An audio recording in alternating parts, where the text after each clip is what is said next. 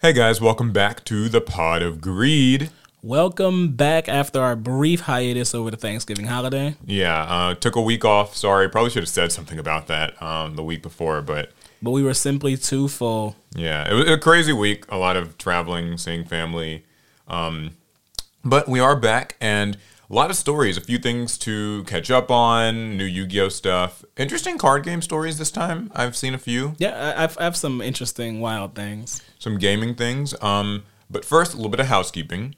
So, um, If you check our description, you can actually find our uh, what's it called a uh, a Google form, yeah. a Google form where you can uh, submit questions for next pod, and that it's in the show notes on uh, yeah, Apple. on Spotify and like Apple Podcasts and stuff. You'll have a Google form. Just go there. You can submit things, um, and we'll just kind of have it as like a running thing we can check and try to get around to more topics. Uh, also, we are going to be starting a Pot of Greed clips channel or highlights channel. just so you can get bite-sized pieces of the pod, not have to consume the entire pod just for a specific story. Yeah, a lot of people seemed like they were in favor of that, so uh, we'll be making it happen. And uh, I think, oh yeah, I have a review for us from Oh, from Apple Podcasts. Wait, how many stars? Uh, this is a five star review. Wow. So remember, guys, if you uh, ever leave reviews, we might read them in the podcast.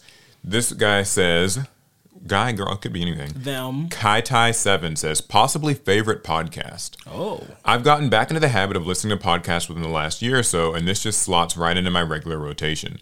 While this is primarily a Yu Gi Oh! focused podcast, I appreciate hearing stories related to other TCGs and broader topics. These feel like the types of topics I'd hear discussion on in my card shop.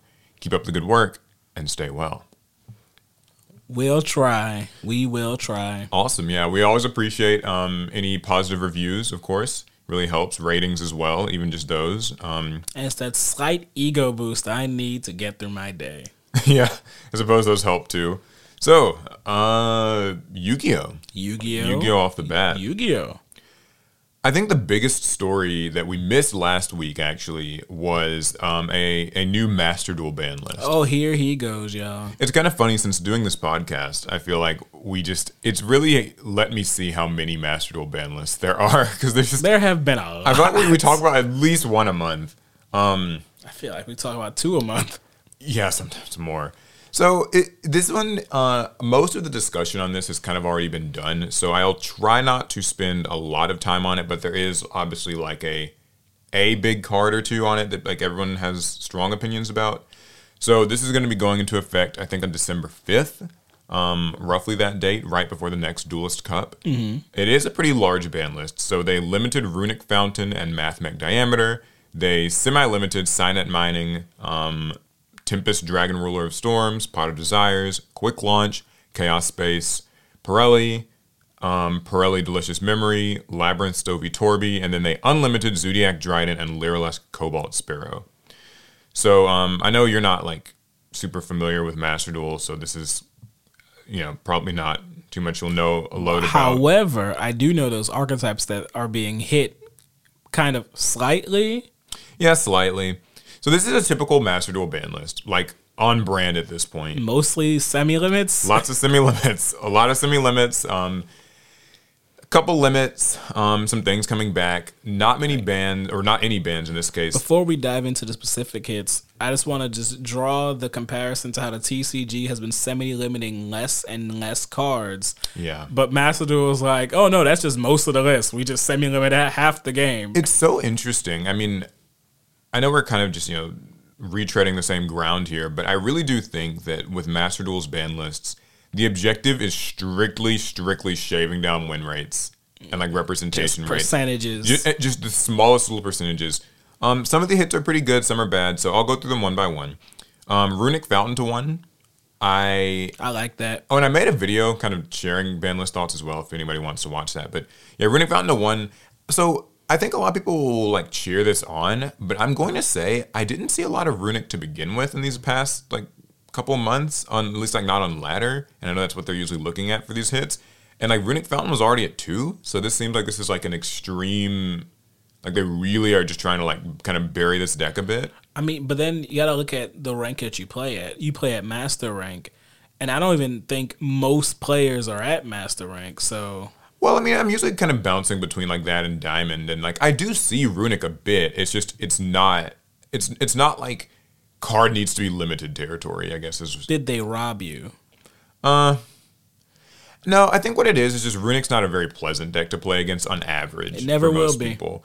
And so that's probably why they hit this card. I don't think that they really needed to because it was already at two. And Runick can still access this card. It just means that like when Runick Fountain gets destroyed or especially banished, it's gonna be really very difficult for this for this deck to recover. So uh, it's fine. I won't complain. I don't like facing Runick. I just think that this was maybe a little bit much. Um, Mathmech Diameter is the really big one. So Mathmech is currently, some people would say, maybe the best deck in Master Duel right now, like right behind Pirelli. Um, Shout out to the MathMech players because y'all been telling us, and we Yeah, it's strange because they hit diameter and not Mathmech circular, which circular is the huge combo starting Mary Sue card. I always call it. I call it that Mary because Sue. well, you know, like in so in literature, you know, like a Mary Sue character or whatever. Yeah, Mathmech Circular is that. It's just a perfect card. It it starts like it sets up everything on its own. Activates in hand by sending a Mathmech from deck as a cost. So that can't even be like Can't be interactive. that can't be like Ashed or whatever. And then like it's a special summon, and then the thing from the grave summons, and then uh, Circular will search a spell or trap, and like everything just goes. And it's it's really like a, a linchpin card to the extent that I would say without Circular, Mathmech would be like five tiers lower. But because of Circular, it's like ungodly reliable. And um, in the TCG and the OCG, they hit Circular to one. Both territories did. And it's so strange that Master went with Diameter, which is a card that's kind of it's used in their primary combo, but it's more of a recovery card. And putting it to one does not change the combo or like the consistency in any way. It just changes maybe the deck's ability to like, I guess, recover in turns like three, four, five, something like that. Um, so I don't know. This one, a lot of people were pretty dissatisfied with this. I I kind of am too. I just I'll hold out hope and see if like maybe it, they knew what they were doing after all, and this will change the experience of playing against Mathmech. But I would have preferred a circular hit. I don't I don't like Mathmech circular very much. Um, but that's you know there's been plenty said about Mathmech, so that's that's all I'll add to it. Um, and so a lot of semi limits, like you said, Cynet Mining to two. Sure. What uh, does that specifically hit? I mean, I guess it's supposed to be another one of these hits to Mathmech's consistency ever so slightly because they, they do run Cynet Mining and like small world and stuff, ways to search circular. So, like, sure. Um, something that I've seen people kind of unhappy about with this though is just that like it also um, it does also indirectly hurt like weaker Cyberse decks, like maybe your Marincess or Salamangreat. Well, I don't have Marincess, but I, I imagine other people do. Yeah, so uh, um, Tempest Dragon Ruler Storms went to two from one, so it's another instance of like a Dragon Ruler, Just bumping them up. just proving like it can. These cards can come back. It's it just doesn't Konami give much. us all of them at three in Master Duel and the TCG. I mean, every day I feel like we inch closer to that reality, and also inch closer to finding out that it probably would not be nearly as bad as people think it would. I need Dragon Ruler Red Eyes because that's the only way I'll ever play Red Eyes again. That actually sounds like a really fun It's the only way I'll do it. hybrid thing. Okay, uh, Pot of Desires went to two. So this is kind of the continued crackdown on pot cards in Yeah. Yu-Gi-Oh. Uh, it's particularly Master Duel because last list they did Pot of Extravagance to one. Um, they've already had Prosperity at one for a while. Now desire is at two. I think that they're just kind of finding out pot cards are really good and Then why'd they give them to us as SRs? Yeah, it is kind of strange. But I guess by not making them URs, it means that when you get the little bonus for like um cr- what was it like crafting? right, yeah, decrafting them or whatever, dismantling them. Like normally if a card gets hit on the ban list, you can dismantle it for like extra material. That's like kind of they're paying you back. So some people have this running theory that like Master Duel kind of avoids banning URs and limiting URs for the most part because they don't want to give players back the crafting material. That lines up a bit what I in like the from like the mobile gaming space. Mm-hmm. If something's considered very very rare, like a UR or something, they will move heaven and earth to like not take that from people to not break it. You know, Yeah, some people think that's the same thing with circular because circular was like a UR or whatever, and diameter's Oh. not. So maybe they didn't want to give players back a lot of dust. maybe that's why we can't have dragoon. It would have to be a UR, and then they would probably end up banning it. Yeah, maybe. I don't know. So yeah, Pot of Desires though, it's it's at two now. Um, I think they're just finding out like pot cards in modern Yu-Gi-Oh probably don't mix well because like single cards in modern Yu-Gi-Oh accomplish so much on their own that the idea of a card that lets you see a crucial single card kind of indiscriminately like these pot cards do is adds too much consistency on a game that's already consistent and high power level if that like makes any But if we don't have pot cards, aren't we just locked into whatever the our archetype's base level because its consistency is? Yeah. Yeah, we are. And maybe that's a good thing. Maybe it's a bad thing. Feels like a lose lose. I think it favors decks that already have a lot of built in consistency. Like, you know, some of these decks have, like, just plenty of ways to see starters and stuff. It used to be that was the the main def- difference between a tier one deck and a tier two deck was consistency. Yeah, and it still to some degree is. So, uh, still, though, I guess they feel that these top tier decks are getting more out of the pot cards than other decks are. That's so. fair. Quick Launch and Chaos Space both to two. These are um, Dragon Link Dragon hits. Link. I don't know how much these will really do. I think that the Chaos Space hit is nice because that was one of their better starter cards. But these are just small consistency hits in the sense that like when you lose to Dragon Link, it won't the experience of losing to it won't be any different. Nope. The top end's exactly the same, and uh, It just means that over Konami's billions of games that they're recording, math or not math, but Dragon Link will lose slightly more. then again, how many of us have lost to a top decked quick launch? That's true. I mean, like sometimes that stuff happens. So, yeah, we'll see. I mean, I, I don't mind these hits. I don't like Dragon Link much. So, hopefully, this is kind of where it, maybe they'll, they might go a little further with this. I hope like Chaos Space could really go to one or something. All right, next is uh, Pirelli or Pearly. People get mad when I call it Pirelli. I didn't. What what what is it supposed to be called? Uh, apparently, Pearly. is the E silent? I call it Pirelli Because then it'll be purely. Listen. Anyway, so they they hit the main cat itself, like the white cat. Just that's just Oh, named Pirelli I don't like or the whatever. black one more. Yeah, I like the black one. Looks cooler. Um, but yeah, so they hit the the white cat. It's the one that has no hard once per turns on either of its That effects. does need to be hit. So um, it's a little bit of a consistency hit, and then delicious memory is also a bit of a consistency hit. Um, so I'm okay with these. Labrynth Stovie Torbie went. Wait, are we still in limit two? yeah, we're still in on. Oh my god! I'm Trying to make my way through. We're almost done. Labrynth Stovie Torbie went to two, and I don't. Uh, I don't. I honestly, this is like a weird hit because Did anyone even run it at three? some people ran it at three, and some people kind of would cut it to two just for space. I remember at one things. point people were running it at one or none. Yeah, the the furniture builds of the deck have become far and away the most popular variant. This is a weird one to hit to two. I thought that they would maybe hit one of like the big welcome traps that actually like kind of really start things up. But Stovie Torbie technically does that too because it can get them from the deck. So like, maybe- Is Arius in Master Duel yet? no, it's not. It'll probably be Okay, because I think that's a pretty good replacement. I think. So um, I don't think that this will hit Labrynth much, but it's something. And then the Unlimited Zoodiac Drident and Lyrilusc Cobalt Sparrow. Wait, Drident's unlimited. Yeah, Drident's at three now. You might be able to do a little something with that. We're back, boys. All in all, um, a ban list fitting of the Master Duel label. Hey, if you guys are sick of small band lists, come play Master Duel. They're they're massive. Yeah, yeah that's a kind of an interesting thing. Like, it does bring me to that whole thing where, like, Master Duel is just its own thing. It's just Master Duel is its own Yu Gi Oh experience, and love it or hate it, you know, it, it that that's what you get. Um, you're getting a very different format from the TCG, a different one from the OCG, and like different card pools. Cards release at different By times. a, and- vast degree. and it seems like they just have a different approach to it. I know some people are still upset, like they haven't hit, you know, uh, what is the card? Uh, Fenrir, Kashtira Fenrir. It, what, it, there's nothing wrong with Fenrir. It just gets a lot of advantage for almost no investment. Yeah, I was. I'm. I'm one of those people who thinks like Kashtira Fenrir could afford to go to one, but I'll live with it. it it's fine. Um, Because I can't have a Riseheart in a TCG. I want everyone to suffer Fenrir's curse. And Maxi is still around. I know that's everybody's favorite Master Duel. They're card, never so- hitting that ever. Yeah, yeah, you gotta come to terms with that. It I don't think Maxi's going anywhere. It's just It is the Master Duel baby, and they will protect it as such.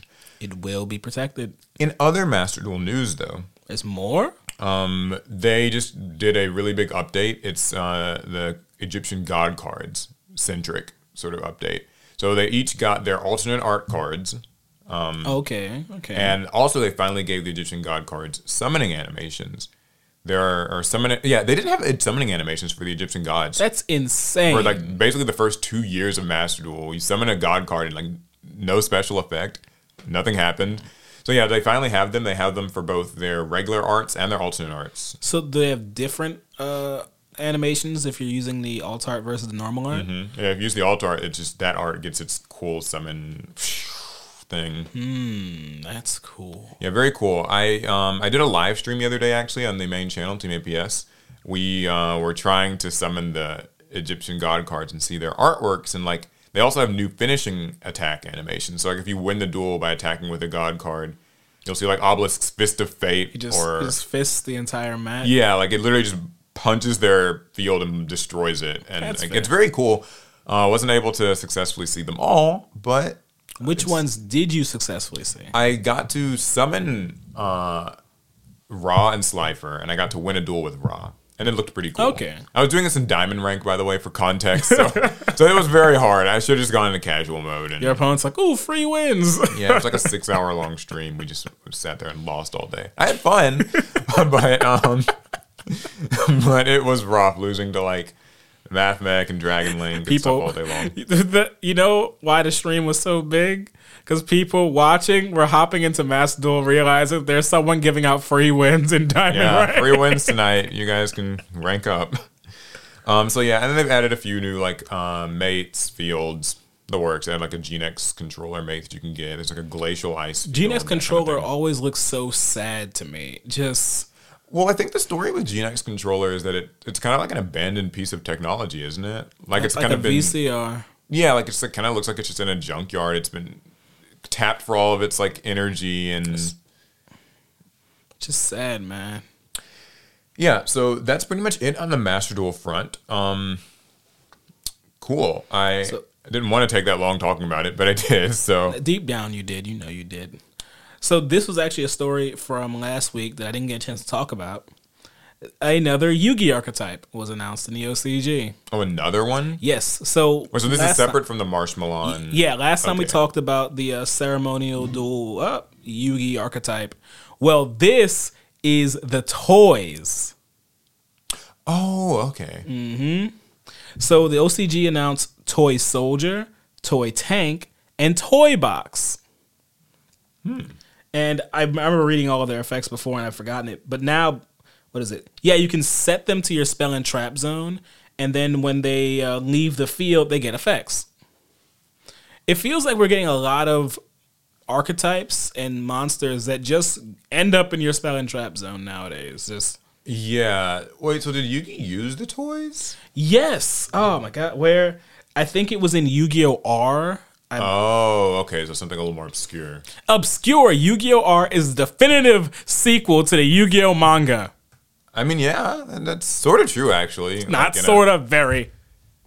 It wasn't written by Kazuki like- Takahashi, though, right? right? I mean, I don't. I don't think it was. Wait, was it not? Oh wait, it might It was. not It was have because you did a short on You're this. right, It was his it wasn't. assistant.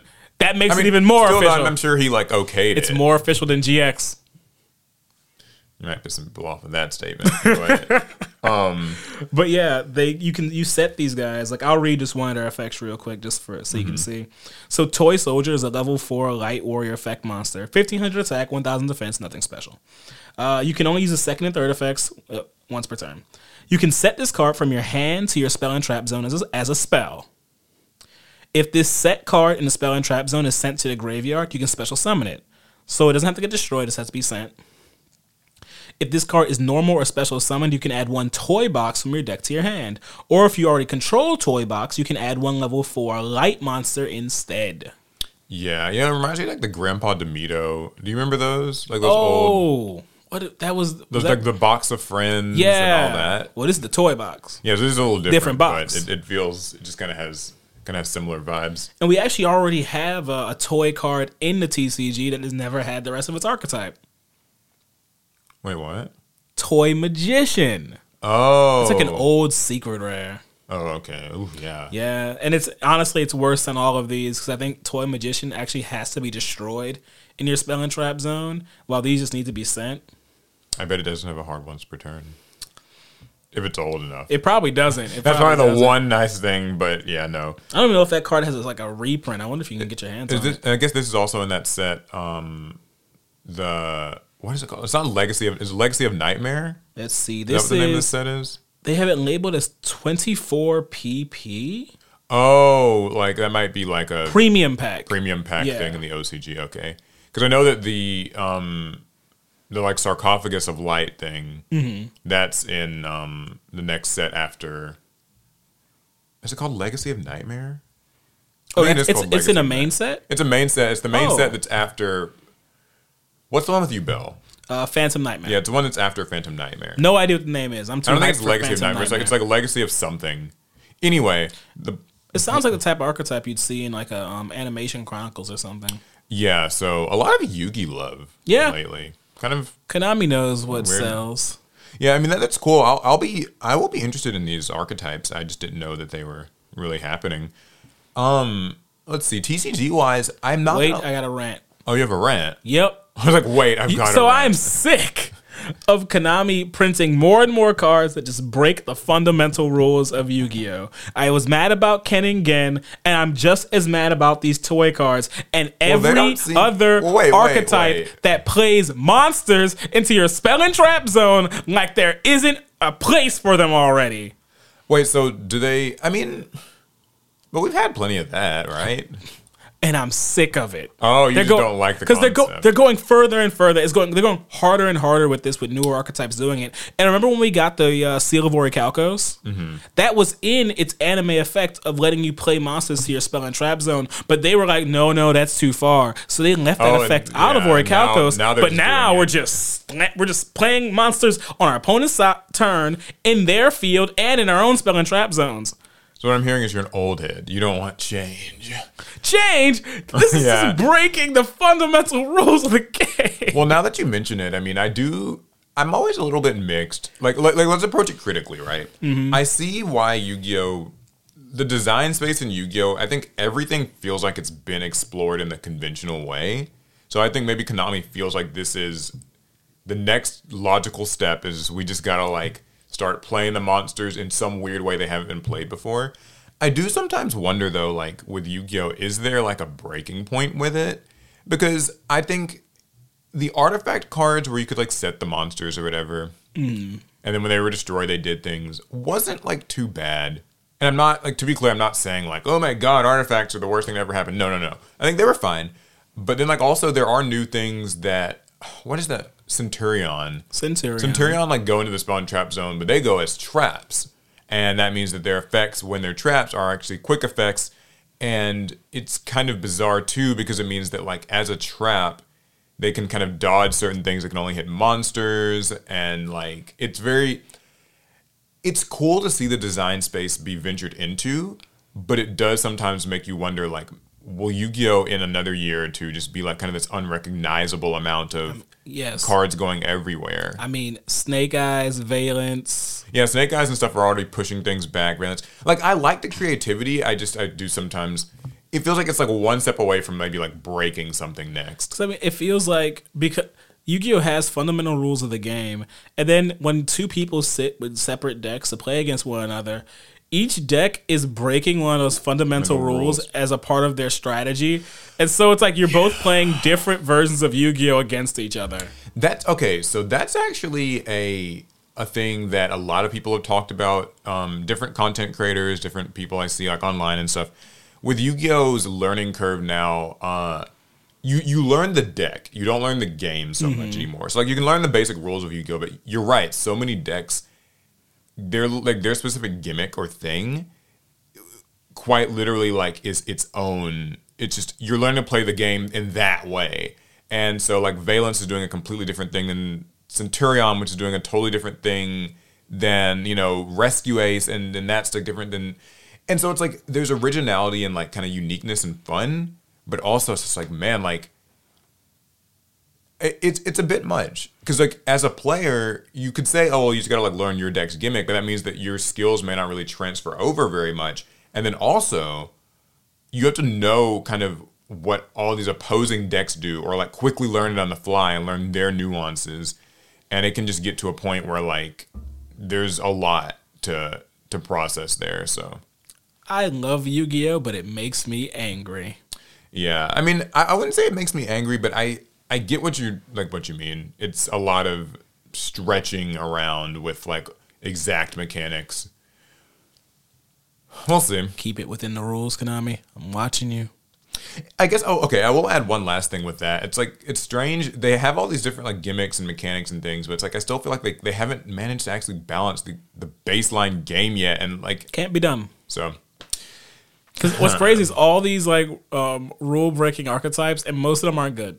Yeah, most that, that's I guess maybe that's the good part. Maybe that's why no one like cares too much because all it takes is for one of these archetypes to be annoying and good, like and break the rules. Because like no one complains that much about like an archetype having a weird kind of gimmick as long as it's not like beating everybody. Could you imagine if Valence could like knock your entire board into your spell and trap zone, locking you out of your spell and trap zone? Yeah, like if Valence was like a little more broken and they made it, did it really fast or something and like made it where you couldn't play spells and tra- you know, that would suddenly. It's like nobody hated Ojamas, right? Like Ojama King locking out zones, They're horrible. but like when they had like the Shangri era zone lock, Yeah, see, that's that a was little, too you know much. that's a little different with Diablosis.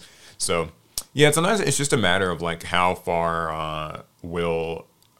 How far do we need to push these archetype breaking things before people get pissed off at them? I'm it's like it's already- only a matter of time. Alex, an old head. That's all. no, I'm joking. Um, any other Yu-Gi-Oh stuff? I know TCG wise, we're getting the Fire King structure next week. Yep. Um, I'll be probably like taking a look at it. It looks good. I think I'm I'm gonna get it three copies of it, which is weird. I don't actually like Fire Kings, but I always pick up Fire Kings. I did in Duel Links. I did in the TCG. I, for some, and I don't like them, but I always maybe you do them- like them. I find myself playing them, so I'll get three of it just in case I I, I suddenly decide, oh, I want to play Kirin again, or I want to play Garunix. Yeah, it's a strong. It looks like this is a strong structure deck. I mean, I know it's got some cool reprints. I think Imperm's in there and a few other things. And Um, Konami likes fire right now, so yeah, Fire's getting a lot of support. They got that card in the last set. That's like the kind of monster reborn thing. They're getting the Fire Princess and Phantom Nightmare. and there's another generic piece of fire support coming yeah, too. like the kindling thing, or whatever Yeah. the fire starter, whatever it is, Something that, like like that. the Rhoda They have for pyros. yeah. although I guess that's not as useful Oh, for Fire King pyro, specifically. But and there's that new Xyz monster that Oh, they yeah. got. Yeah, that one's uh, the like flame. I can't Princess, say the name maybe, or- that's it, Flame Princess. Wait, like is that. that. Yeah, that's the name. We're mixing. It's a point is- girl covered in fire, y'all. Y'all know what Yeah, we're talking about. We're not yeah. crazy. basically, at any rate, there's a lot of fire support, and that's good. I think it's cool. Fire has long been a very, very severely under-supported attribute. That, the entire attribute as a whole. The only bright spot for fire was Salamangreat.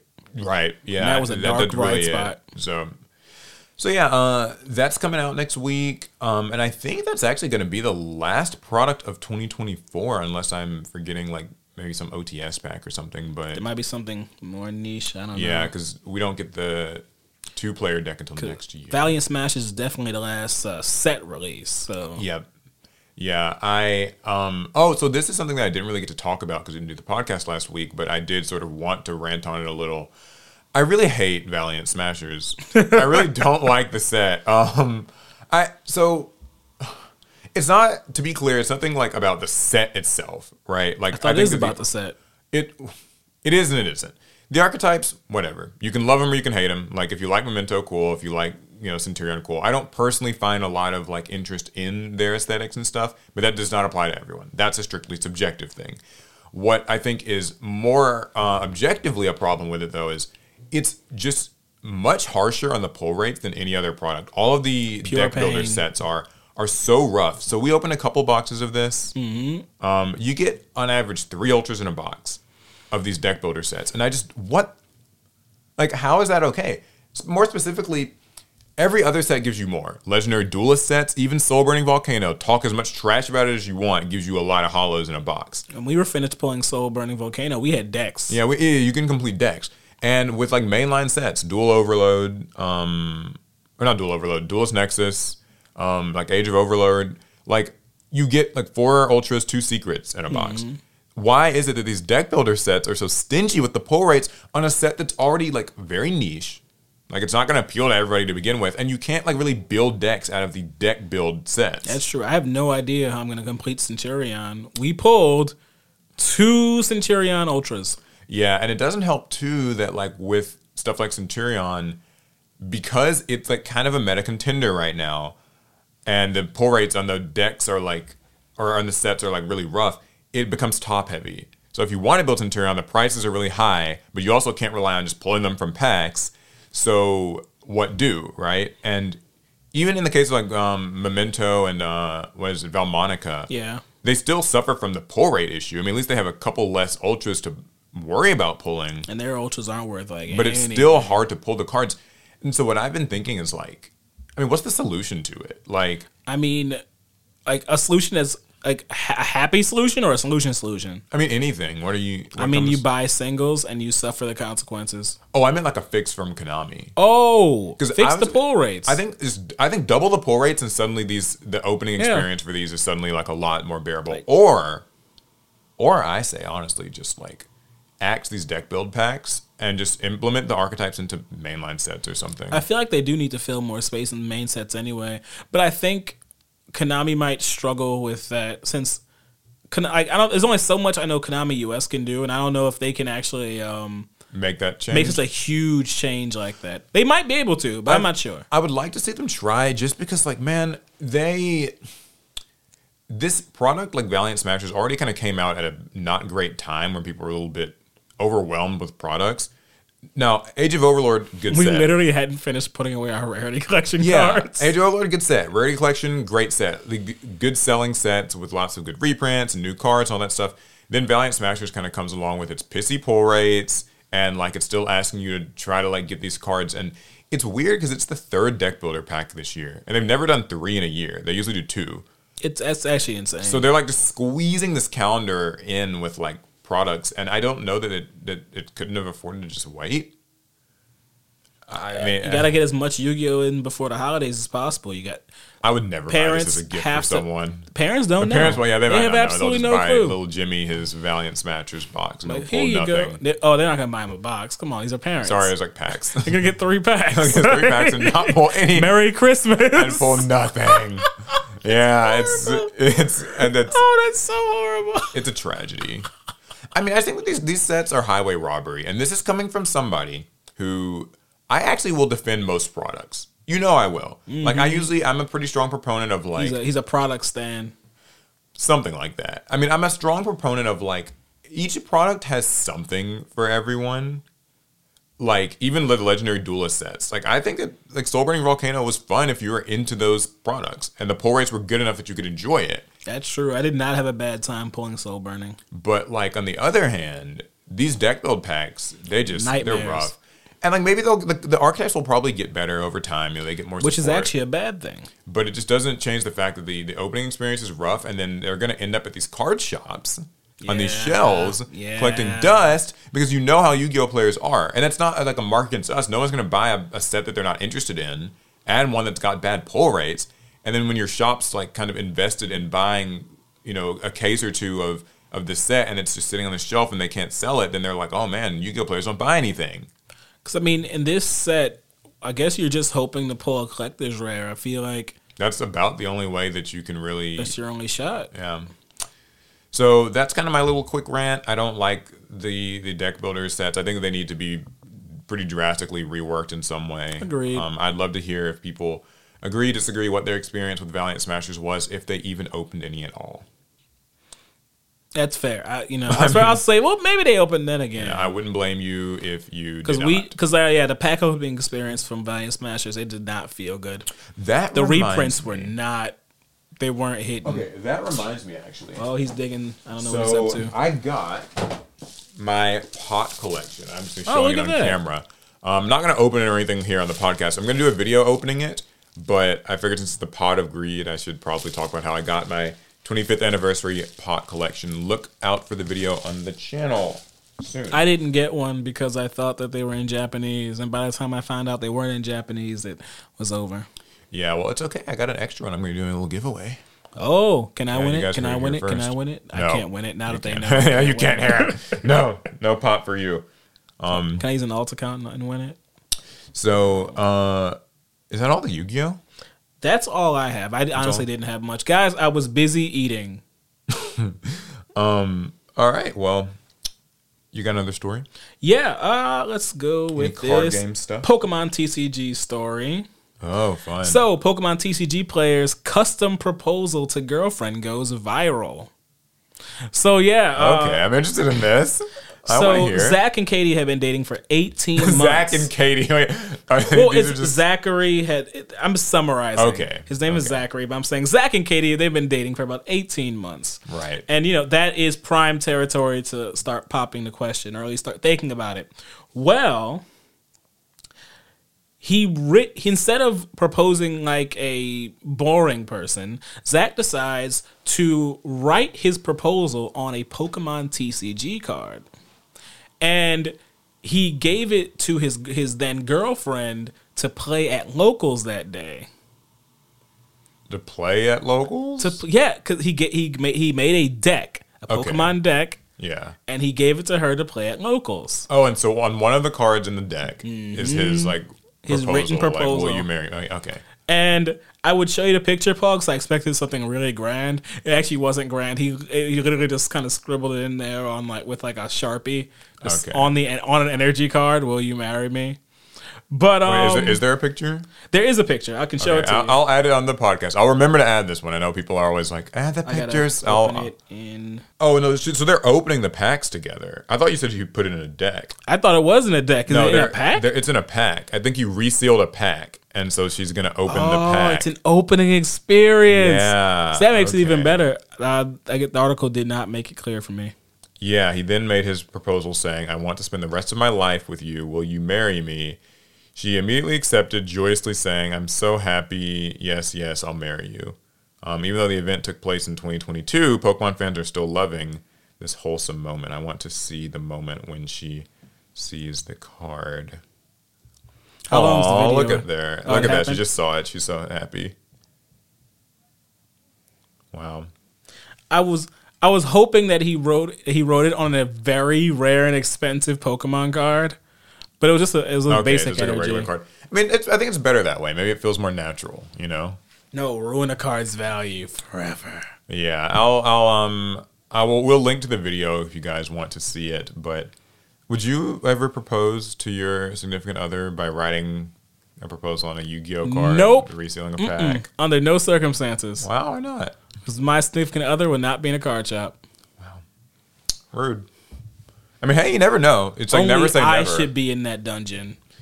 Yeah, I, I think that's a nice, like, little heartwarming story. So I'm guessing they probably got married like this year, since that maybe happened last year. sounds like. Probably. I wonder if they'll have a Pokemon wedding. I think that would be the next logical. It does feel like the next step here. Yeah. To get to his bride, he has to open her from a booster pack. Okay.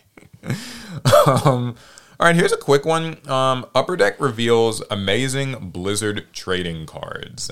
What do you mean when you say Blizzard? Like Yeah, so you might actually remember uh, a few months back we did do a story where um, we were talking about how Upper Deck is going to be teaming with Blizzard to make some trading cards, and this is in fact a real thing. I don't remember actually. Well, Blizzard releases some gorgeous trading cards in collaboration with renowned collectible TCG producer Upper Deck.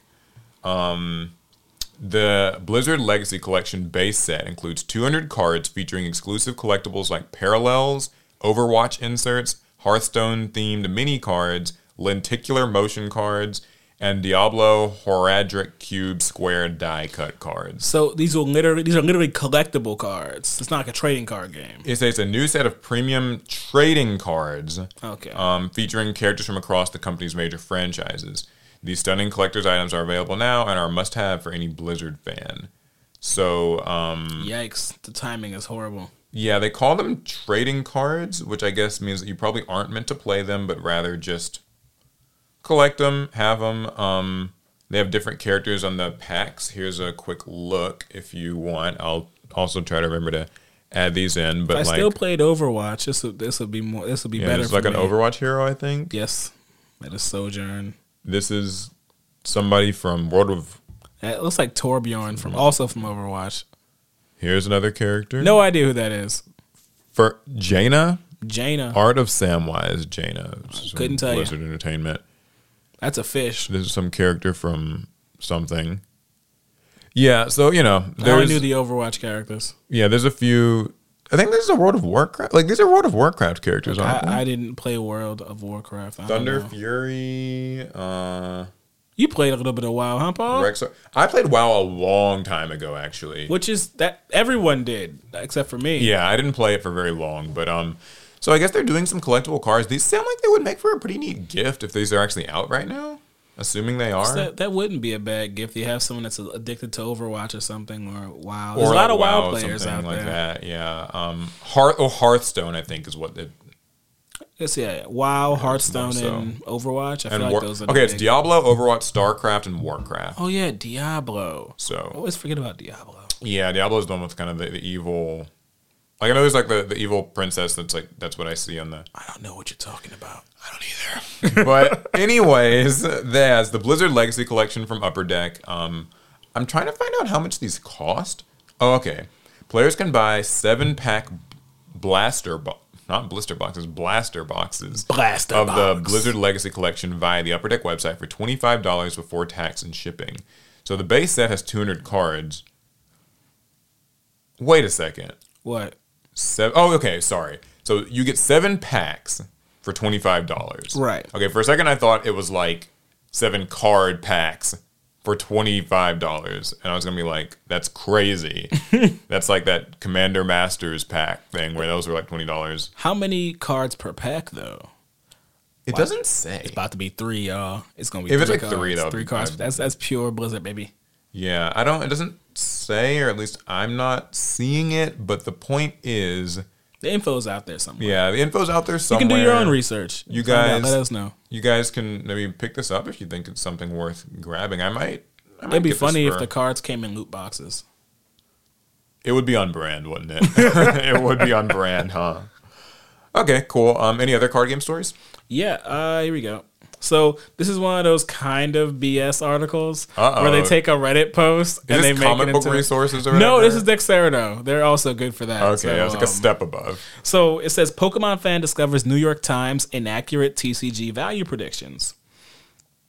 So a Reddit user was going through his old things when he, when he discovered a Pokemon newspaper clipping, a value guide, and a movie poster with some wild market prices from 1999 that didn't stand the test of time. Oh, oh, so there's like some old history. Yeah. So this is uh the Reddit user is Hayate4468 because I guess they have to credit the Reddit user who made the Yeah, I mean, if you're post. recycling Reddit posts for might as news well, content right? on your site, you might as well at least give them credit for it. So, alongside a Pokemon TCG card guide, the Redditor revealed a Pokemon the first movie newspaper advertisement. They also share a hilarious New York Times article from 99 with some warnings for young trading card investors. Oh, warnings! I, this I'm actually kind of I want to hear what their warnings were for Well, here we go. for so, the young investors. The New York Times article from 99 attempts to teach young readers the importance of selling high in a bubble in the wake of the 1999 2000 market crash. For a lot of our viewers, you were actually alive back then. Um, but uh, Y2K. the, the kids who play Pokemon now, they have no idea what that is. Yeah. It cites that Pokemon cards have sold for as much as $375 during a bubble. They're saying, and I guess they're talking about selling high, so they're saying sell your cards now for 375 if they only knew. Yeah. It says, okay, 11 year old Mike Loprit was interviewed during this segment. So they, they, they have a quote I should have sold. I could have had three times what I paid for them. What is them? Like, do, they, do so we know what the cards I guess are? Mike Loprit, we don't know the exact cards that the, uh, Mike was talking about, but Mike, I guess, believed that there, as an 11 year old, was saying, I wish I had sold my cards before the bubble burst in 2000. Does this feel a little? okay, so basically, let me under. So my understanding is that this is an article where they're like kind of just talking, interviewing people who made or lost money on Yes. Pokemon cards at, at like the year 2000, basically. Mm-hmm. I have And, another uh, one. Of, okay, go ahead. Collectors who held their cards too long have lost hundreds in paper profits. Bubbles will inevitably burst, continues the news article, invoking the 17th century tulip mania bubble. I'm not sure what that I'm not sure what that bubble is. But yeah, uh and so this article is saying you should sell your Pokemon cards now while they have value. Okay, interesting. And this is in like what the New York Times. New York or- Times, 1999. 1999. Okay, wow, that's interesting. I I guess it's cool to see like Pokemon cards getting even like a mention that early on in like the New York Times. If you think about it, because That's how big Pokemon was. What, like, the card game was only like a couple years old. Yeah, but Pokemon was huge. Hmm. It was the TCG. There's something a bit dystopian though about like the 11 year old part. Like, oh, 11 year old, you know, Timmy or whatever, like regrets not selling sooner. like, that's should an 11 year old really like be that in tune with like the, The market, market? of of these trading cards? Well, maybe they should have because in Hayate's collector's value guide at 1999, it said the value of a base set a base set Charizard was two hundred and twenty five dollars. Okay. And remember, they should be selling them now because the bubble's gonna burst. So you should sell your base set Charizard, Yeah. which for now PSA graded can go for like six Like, k. yeah, up to like five digits, I think even. At least the one that they were looking at in this case would Yeah. be worth six thousand dollars. But no, no, sell it for two twenty five. Yeah, it's kind of it's I'd be sick. It's so funny when you think about it, though. Like, they're part of the reason why these cards, like these Charizards, like base set Charizard, right, or an LOB Blue Eyes, that sort of thing for the Yu-Gi-Oh equivalent. Part of the reason why the value is what it is is because we there was a time when we didn't know what the value was. Mm-hmm. So it's kind of like how I mean, we might have talked about it in this podcast before. Like a card like Ten Thousand Dragon can only really be like artificially valuable in the sense that it's new and like they're kind of telling you that like oh there's only so many in the world or whatever. It's So ten thousandth card, but with like a Blue Eyes White Dragon or a base set Charizard, if you pulled it as a kid and you were nine or whatever, there was no promise that it would be worth anything. Its value to you was just yours alone. You know what I mean? Yeah. And when you look at it that way, it really kind of paints a picture of why like they're worth what they are. Because for most kids, those wouldn't have been in sleeves or even maybe a binder. They would have been in a pocket and then in a washing machine and or on, or on the concrete or the dirt. Oh, not the concrete. Right? And so for most people who had them, they were like playing them in their deck, playing a game they probably barely even knew how to play, and the cards got damaged and destroyed. Or maybe they're in, in, in best case scenario, they might be like in an old binder or shoebox, still in not great condition. So a lot of the value comes from the fact that people at that time didn't know that they were worth a lot.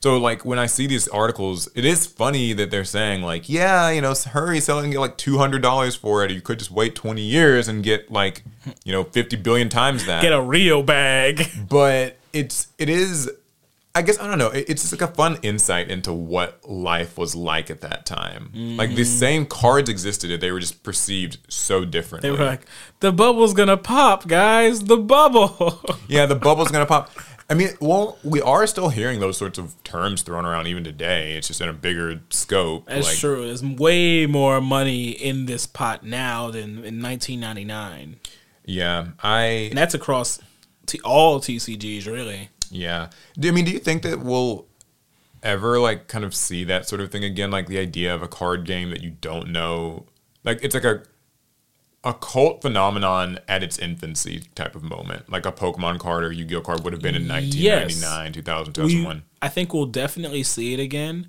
but we, as in you and I and many of our viewers, we won't actually notice it. Yeah, you shouldn't know it for what it is because that's where therein lies the value is the fact that you didn't recognize it for what it is. It's like uh, Gen Z, Gen Alpha. They will be the. They will decide what their new cult classic, Classic, will be. yeah. it could be Minecraft NFTs. It could be um, uh, what did Gen Z like? Um, not the Beatamons, but the the uh the the the, the ones you roll.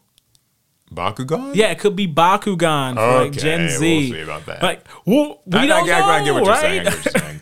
No, yeah, that, that that's true. I think like for a lot of people, it's the appeal is that we didn't know. Mm-hmm. So I guess even us on this podcast talking about it means like we're like we can't know. We can't know Yeah. what it is until it until like 10, 15, 20 years down the line when it's Could be a Five and- Nights at Freddy's something or another.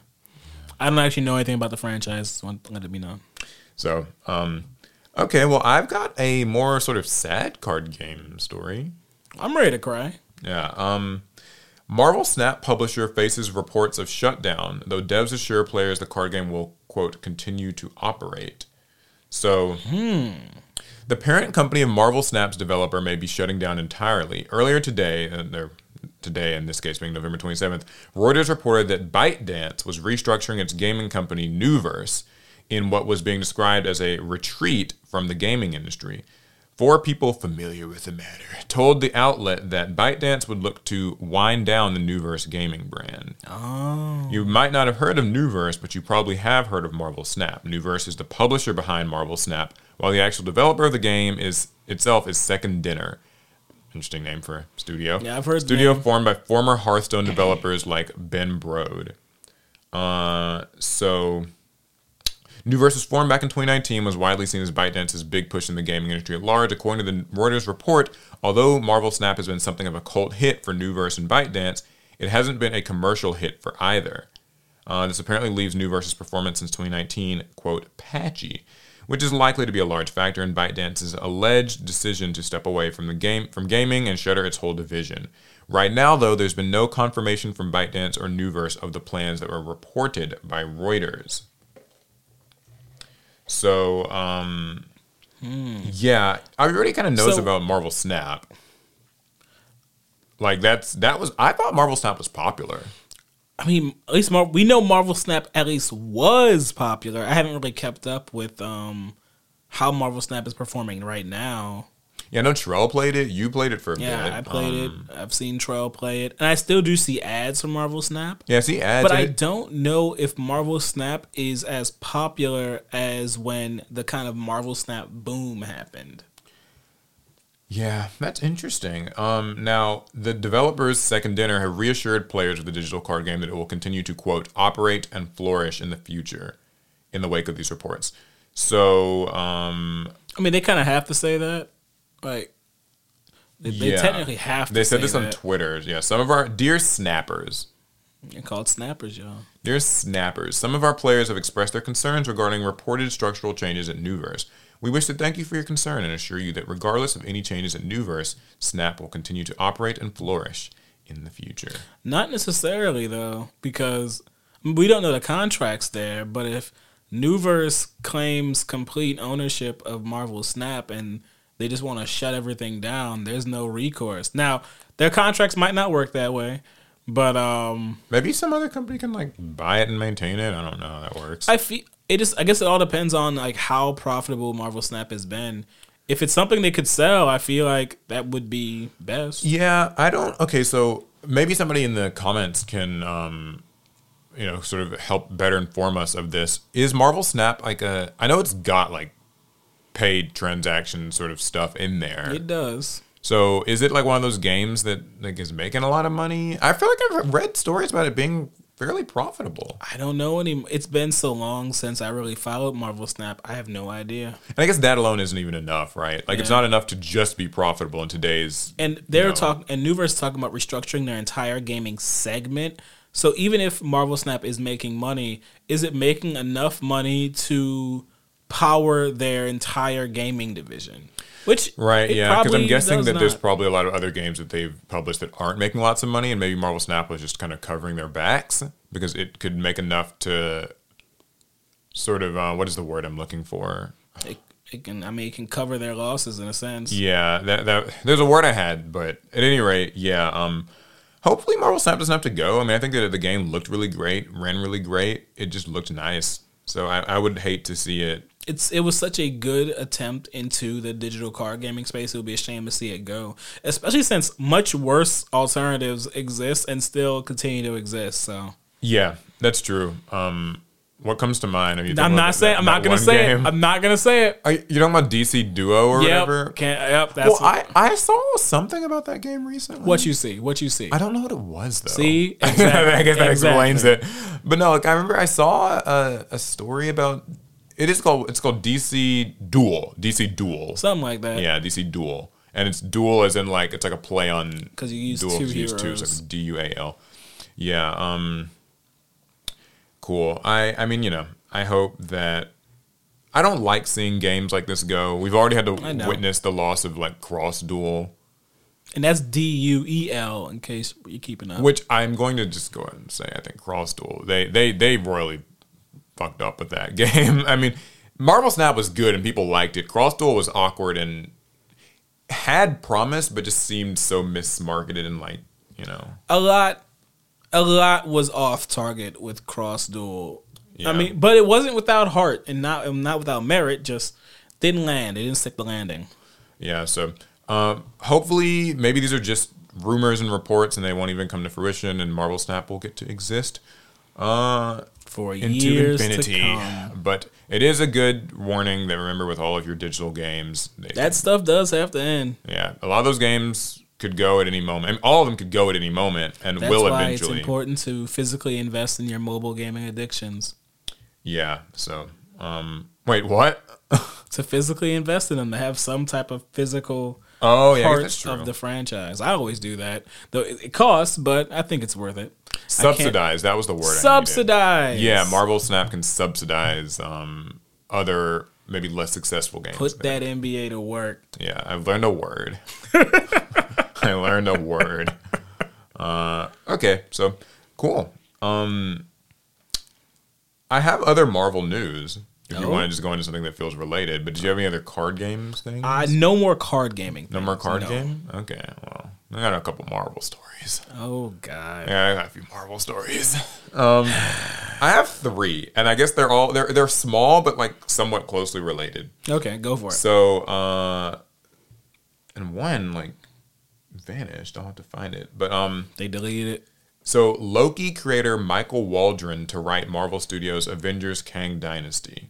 So this is like one of the more positive pieces of news. Yeah. Uh, Loki season two, you know, that recently ended, Mm-hmm. and um, we never got a chance to really talk about it too much in the podcast. No, we we kind of skipped last week. But um, I thought Loki season two was pretty cool. It was nice. Um, it seems like generally speaking, Loki is one of the better received overall of like those Disney Plus Marvel shows. While Michael Waldron is the writer for these Loki seasons, I suppose he wrote season two and was a showrunner for season one. Um, he also wrote Doctor Strange: The Multiverse of Madness, and so um, he's going to be writing the Avengers Kang Dynasty movie. A lot of people see this as a bit of a ray of hope. It know. actually does bode well for the Kang Dynasty movie. Uh, Mm-hmm. someone who worked closely on these these two specific projects that bo- that both we all we all want them to lead to this whole Kang Dynasty thing and make it make sense. Well, they couldn't have picked a better person because he worked on the Multiverse of Madness and Loki, two kind of time travel dimension happy narratives. Someone it feels like he can bring it all together. Yeah. So um, Kang Dynasty is going to be kicking off summer 2026. Am I even gonna live that long? Good question. Um, yeah, it's going to be releasing on May 1st, 2026, which I suppose means that they are going through with the Kang thing. Well, maybe because some people theorize that they're just going to like, ru- like they're just gonna end Kang with the Kang Dynasty and Yeah. not try and build it up into the whole Thanos level event. Some people, some people think that um, they have completely like whatever they ha- originally had planned for Kang Dynasty is completely out the window now. Yeah. So like, we don't know. We we just don't know. We don't know. So, so here's um here's also a quote from Qu- Chris Evans. So Chris Evans addresses rumors of Avengers team reuniting for new Marvel project. Paul, who's Chris Evans? Captain America. Okay, good. Just second. Yeah. Just checking. At, at the, at the check, I know him more so for Knives Out. it's one of my one of my favorite movies. I was going for your Marvel card, but you could keep it this time. If you heard through the grapevine that the original cast of Marvel's Avengers are preparing to assemble again, which we have heard through the grapevine, everyone says Kevin Feige will I didn't hear bring that. people back. From oh, I guess we he did hear some to. of that. Um, while appearing on The View on Monday, the actor. Okay, well, if you've heard about that through the grapevine that they will assemble again, Chris Evans has some bad news for you. Oh, he's shutting it down. Yeah, while appearing on The View on Monday, the actor dispelled the rumors that Marvel Studios is getting the superpowered gang back together for another cinematic project. Here's his quote You know, I always see these reports too, and it's news to me. Evans, 42, who starred as the moral compass Steve Rogers or Captain America for nearly a decade, told the show's hosts. Um, he added, I think every couple months someone says that they're getting uh, Robert Downey Jr. and Chris Hemsworth and Scarlett Johansson and everyone's coming back. Well, no one's spoken to me about it. So Maybe they're just done with you, Chris. Like maybe the MCU says we don't need you anymore. Maybe they Yeah. called everybody but him, and he's just finding out about it now. Now, Evans went on to admit that he would, quote, never say never to suiting up again, but the role would uh, have to be pretty much perfect for him to return. He says, I'm very protective. Um, it's a very precious role to me, so it would have to be just right. Which to me kind of suggests that, like, he's not in, he would not be super into the whole, like, we're just back from the dead for our cash grab sort of thing. I mean, many actors actually do have pride. I know the MCU will have will confuse people, but you know, actors actually do have pride in the roles that they perform and the work that they've done, and they actually don't love the idea of making a narrative travesty just to make money. Yeah, I think it's kind of one of these things where Marvel, we know that they will try to kind of whore out a character. They'll do what to, they do to do. get a sale and all that stuff. Um, I'm glad to hear him say this though, because I think that like fans can get so like. And this happens. This isn't just a Marvel thing, but like this is everything. Like fans can really, we can convince ourselves that something's true because we hear so many rumors and like There are buzz. a lot of it's like- rumors. like if you've been in the video game space, you'll know like the Switch HD or the Switch 4K or the Switch Pro or whatever is going to happen this year, guys. It's going to happen this year, guys. It's going to happen this year, guys. And like we've heard that for the last like three, four years. It's coming, y'all. Y'all just It's coming, yeah. Nintendo's coming. doing it.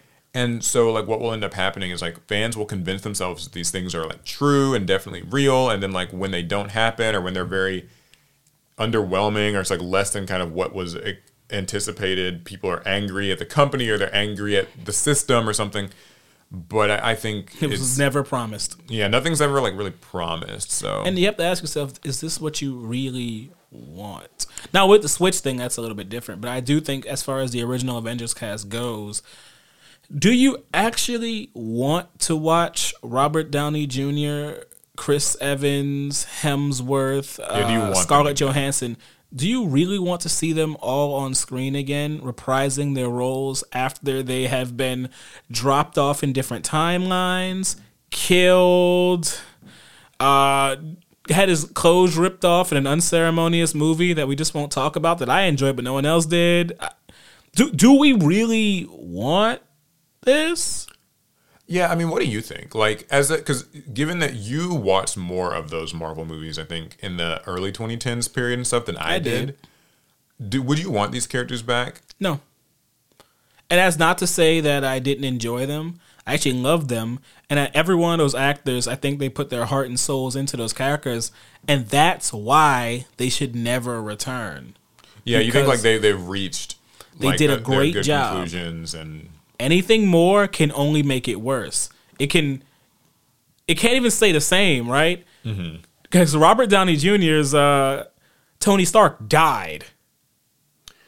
If Yeah. you bring that back, it only gets worse. Like, Yeah, I um, I, I agree. I think that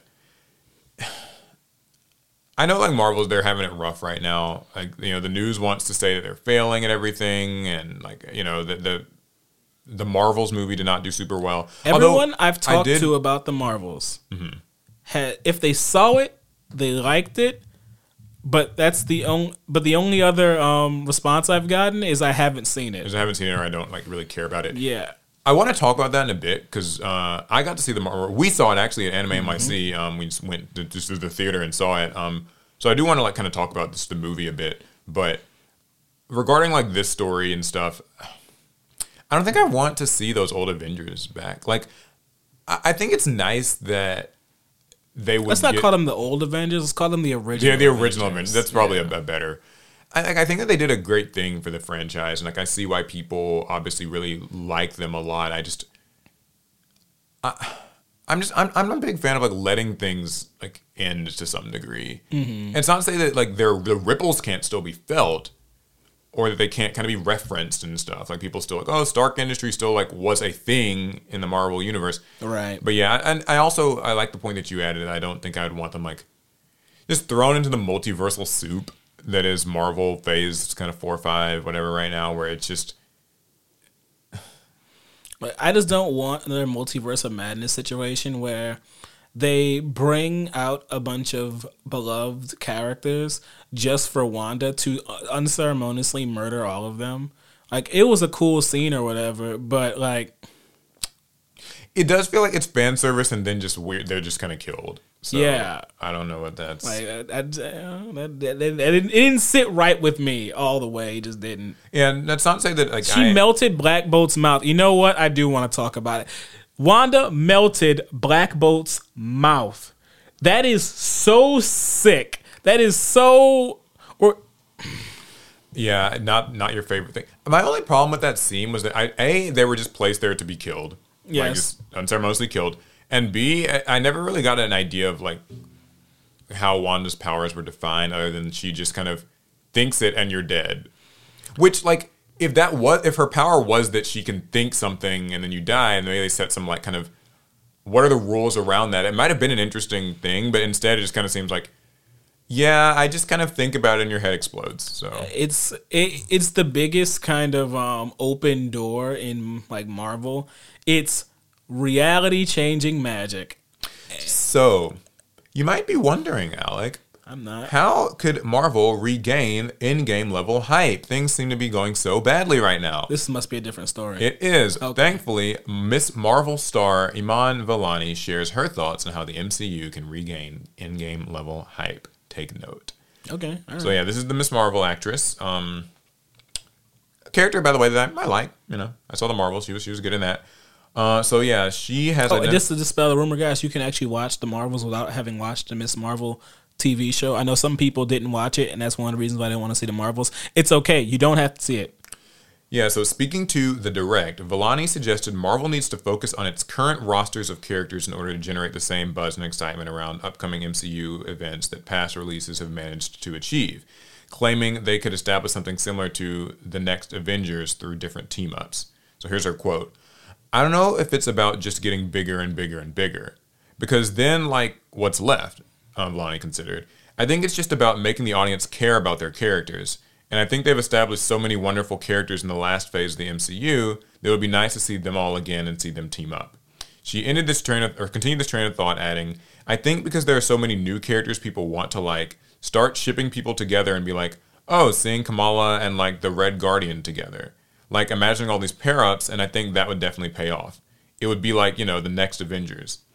So, um, I don't know if the Red Guardian makes the Avengers. I have no clue who that even is. Black Widow. Well, he, he's in the Black Widow movie. Okay, yeah. So um, the Marvels, which sees Vellani team up with Teyonah Parris's Monica Rambeau and Brie Larson's Carol Danvers, continue the MCU's downward trajectory by nabbing the worst ever opening earlier this month with $47 million. No doubt impacted by the lack of a press tour with the then ongoing actors' strike. Um, so, yeah. That, this is her take on it. How do you feel about it? Do you think that she's got this has some merit? She's pretty. She's right. Um, Marvel's focused on the Dragon Ball Z style of storytelling, where whatever you do last season, you have to do something even bigger the next season. Frieza was stronger than Vegeta, who was stronger than Raditz, but Cell was stronger than Frieza, and Buu was stronger than Cell. And it's so you know, so we went Super Saiyan one, two, three. You know, it gets bigger and bigger and bigger, and at some point, you just run out of narrative like space to like Yeah. make something bigger. And they already went fairly large with the Endgame Thanos story that was he snapped half of existence away. Like that's I think that, yeah. it's hard to get bigger than that.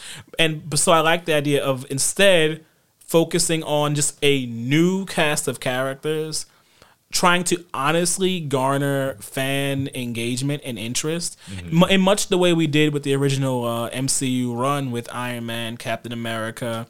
Uh, the the Avengers promise was just like a it was like a trickle in the back of our minds that it could happen. It wasn't this guaranteed thing that we Yeah, just knew we were working towards. I agree. I I think I like her point too about um I think you it's it's got to be about the characters. I, I think that the vibe I get from Marvel and I think oh, so before I even say that, I think I have kind of figured out where I stand with Marvel. Okay. I am now what I would consider a Marvel MCU like fan. Fan- MCU, bro. yeah, I'm an MCU bro. Uh, I'm a fan in the sense that I have liked a lot of what I've watched over the past couple of years, and I do want them to succeed. So to be clear, I'm not like even though I am a little exasperated with a lot of the recent material, it is not in such a way that I'm hate watching it or like you know, I love like tearing them down and watching these stories of like worse and worse performance and like box offices and stuff. I want to see them pull it together. So that's kind of where I'm coming from with this. I think that it is better when you have shows that are more about like getting to know the characters and really beginning to like the characters. Mm-hmm. It's why I liked so many of like the Marvel Netflix shows. A, they were more ground level. B, they were so character driven, like personal story driven. Yeah.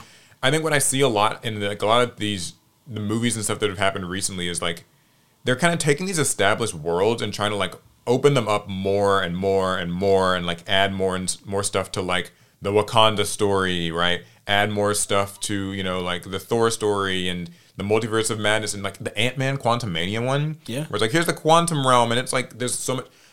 But in reality, I think when I watch those, I find myself not being able to connect too much with the characters anymore. I mean, they don't even uh, they don't give the characters their due anymore because of the wa- the width of these phases. Marvel puts out like one project with one group of characters and another project with another group of characters, and it keeps going. But we haven't seen Shang Chi since his since his movie came out, and that was twenty. Yeah, that was like 2019, Was that 2020, 2019? Yeah. That was a while ago. We haven't seen the character. So anyone who saw the movie has basically forgotten about him. And the people who didn't see the movie, uh, they they they they have no reason to ever do it because it's Marvel doesn't Yeah. seem to or the MCU doesn't seem to be in a hurry to make us care about Shang-Chi. And I I feel like any character introduced within this phase and maybe even the next phase afterwards is going to suffer the same fate. Yeah, so I I would like to see just a few team ups, um, and things like that. Just- simple team ups. Yeah, you don't need an Avengers event already. yeah, kind of keep it simple. That would be cool. And obviously, I get it. Like we're just two more Marvel heads pretending we know what would be the perfect solution for you know the multi billion dollar franchise. The perfect solution is already in the comics. Y'all just gotta read them. But uh, yeah, I think I think she raised some really good points here. I also think it's a great time then to get your thoughts on what you thought of Loki season two and also uh, the Marvels because we Oh, finished oh yeah, both. okay. Uh, so Loki season two, uh, I pretty much hated it. Mm-hmm. Um, early on, that's not a joke. I did. I was very upset with season two. Why? To be clear, I was a big fan of season one. Uh, season two starts off as Loki's trip through time, Mm-hmm. and the story is not about him at all. Mm-hmm. It's about the TVA, and it's a bunch of time nonsense. And I've gone on record multiple times saying I can't stand time travel. It's my least favorite uh, Storytelling device? Storytelling device that you can introduce into a world. And I knew what I was getting into with the Loki series, but season two took it up to an eleven. And when Loki took a back seat in his own TV show for a while, I was upset. However, in the uh, the last two episodes, I felt I was like, okay, I'm finally getting what I wanted out of a Loki show. It went back to being about him. Yeah, That's what I wanted. It was called Loki. I didn't care about the TVA that much. Like you know, you can put uh you can put uh was it Luke Wilson on screen. I, it's cool, but I'm here for Loki. And so while it did end well, and I at the end I felt very satisfied. At first, I was like almost almost hate watching season two. Hmm. Okay, yeah, same for me for the most part. Um, I mean, I don't mind like time travel stories too much. I, I think that I find them more. I think it's I prefer when they're kept simple. Um, I'm obviously very biased, but I like little things like the like Harry Potter and the Prisoner of Azkaban, right? Just kind of these simple little like closed loop time stories. Mm-hmm. They went back a couple hours, they did stuff, and it changed the future, but it actually didn't change anything because it, it all had happened anyway. Like uh, like simple things like that. I don't really. I've always found it kind of funny when like characters can just hop through time like it's like an address on a street type of thing. Like mm-hmm. we're looking for this character, and we just kind of happen to go to the exact time and place and like year or whatever that they would be when they would be there. It's like that. I always find that very like. I'm willing to suspend my disbelief and like just kind of watch. they had anyway. time GPS. But yeah, it's like how did you have like time GPS? That's very. But anyways, yeah, I found that the. So I hadn't seen Loki season one, so I was I was watching from a very awkward place. I didn't know who any of these characters were. What Missed happened. out on the best part. But um, I did hear like great things about season one. I enjoyed watching season two. I liked the, I love the aesthetic of the show. That kind of 1960s, 70s like office kind of look and like feel, and just the, the very analog nature of everything, like the sets and the the props and stuff. Just everything had a very like old fashioned analog feel. Color grading felt very uh very cinematic just presentation compared to some of the other like Disney Plus shows. And so I liked all of that, but like you, I found that the early episodes it just felt like Loki was just following along like with the TVA's Wasn't troubles. story. But like it just like yeah, it didn't really feel like a Loki story. It's just like, oh, I guess he just has to help find this person or just help do the whatever. He couldn't even use his powers for a lot of it.